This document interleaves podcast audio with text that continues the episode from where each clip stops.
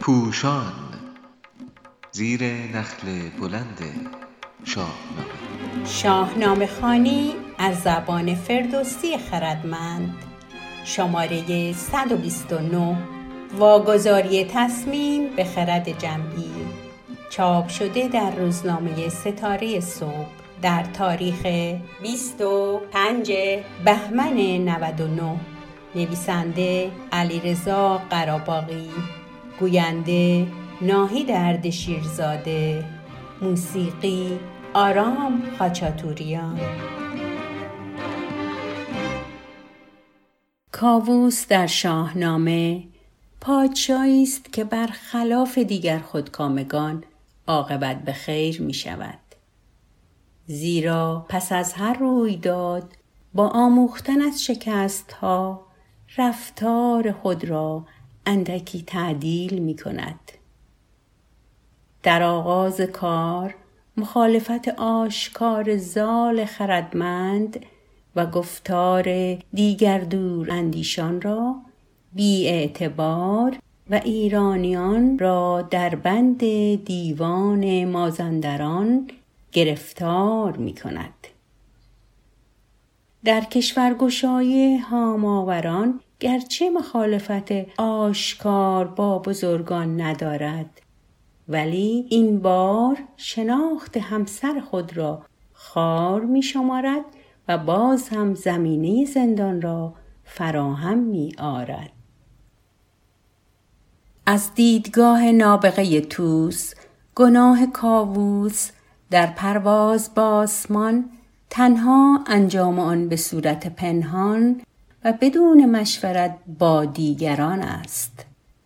در دوران کیخسرو چهره نو از کاووس می‌بینیم و گویی بازمانده خودرایی هایش در اندوه سیاوش در آتش سوخته است و پس از آن چشم بر جهان فرو دوخته است. این دگرگونی در رفتار زمانی بسیار به درازا می کشد و در میانه را کاووس را گاه خودمهور پندار و گاه خیشتندار میابیم این دوگانگی را شاهنامه در غمنامه سهراب بازتاب می‌دهد. همان کاووسی که یک زمان پند دیگران را میپذیرد در یک آن بر جهان پهلوان خشم می‌گیرد.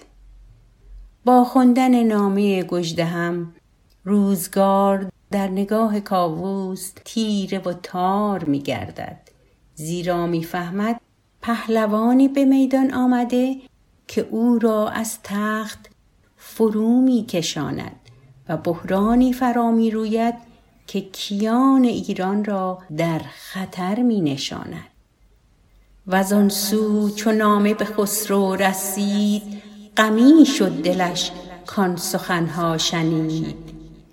گران مایگان را ز لشکر بخواند و این داستان چند گونه براند. نشستند با شاه ایران به هم بزرگان لشکر همه بیش و کم. چو توس و چو گودرز گشواد و گیو چو گرگین و فرهاد و بهرام نیو.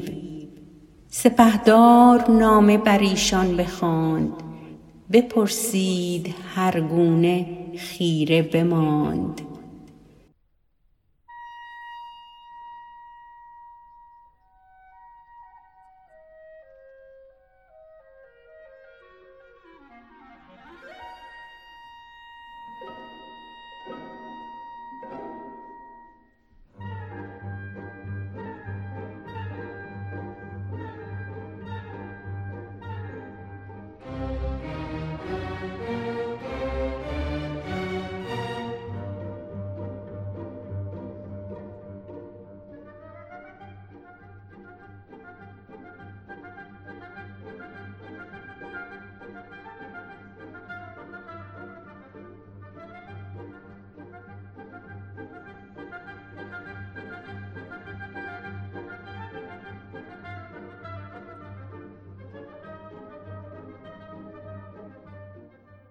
تا اینجا کاووس تنها خبر را میرساند. ولی پس از آن تحلیل خود را باز می‌گوید و برای همین فردوسی نابغه از واژه راز یاری میجوید. چنین گفت با پهلوانان به راز که این کار گردد به ما بر دراز بدین سان که گژدهم گوید همی از اندیشه دل را نشوید همی اگر این مصرعها را موقوف المعانی بخوانیم منظور را بهتر میرسانیم کاووس به بخشی از نامه اشاره دارد که گشتهم نوشته است اگر درنگ کنید و کار به درازا بکشد سهراب در اینجا ریشه میدواند و فرهی را از ایران می ستاند. کاووس تحلیل گجدهم را درست می داند. نگرانی در جانش بر جای می ماند و خرد جمعی را به یافتن راه چاره فرا می خاند. چه سازیم و درمان این کار چیست از ایران هم آورده این مرد کیست دوگانگی کاووس را از همین پرسش نیز می توان دریافت گشدم در نامه خود به اشاره گفته است که هم آورده این مرد کسی جز رستم نیست. همگان آن اشاره را دریافتند و گودرز آشکارا می‌گوید یلان تو را سر به سر گژدهم شنیدست و دیده است از بیش و کم.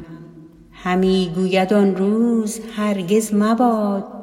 که با او سواری کند رزم یاد پس چرا کاووس خودش نمی‌گوید باید از رستم یاری خواست فردوسی نشان می‌دهد که کاووس دیگر همچون گذشته خود سر نیست ولی همچنان خود را از همگان برتر می داند. تغییر روی کرده این خودکام مرد گرچه بسنده نیست ولی تا همین اندازه هم پسندیده است که حتی کار برگزیدن پیک را نیز به دیگران بارگذار می کند. بر آن برنهادند یک سر که گیو به زابل شود پیش سالار نیو گاه پیوند خیشاوندی در شاهنامه آشکارا گفته نشده خواننده باید از روی نشانه ها دریابد که برای نمونه حجیر فرزند گودرز زنده رزم دایی سهراب و گیو داماد رستم و همسر بانو گشسب است. در همین غمنامه سهراب درباره گیو میشنود زگو در زیان مهتر و بهتر است بر ایران سپه بر دو سر افسر است. خواننده نیز از اشاره فردوسی در میابد که گیو هم فرزند گودرس و هم داماد رستم است. در هر روی گرانمایگان و بزرگان هستند که تصمیم می‌گیرند داماد رستم را نزد او بفرستند. فردوسی خردمند باز هم نشان می دهد که کاووس در برابر این بحران همه چیز را به خرد جمعی واگذار می کند. نه تنها کارشناسان هماورد سهراب و نیز پیک را برمیگزینند بلکه متن نامه هم که کاووس برای رستم میفرستد با نظر آنان تنظیم می شود. زیرا بحران بس گزند رسان است و برون رفت از آن ناچاری و دشواری به نظر اندیشمندان نیاز دارد. نشست آنگهی رایزن با دبیر که کاری گزاینده بود ناگزیر. یکی نام فرمود پس شهریار نوشتن بر رستم نامدار.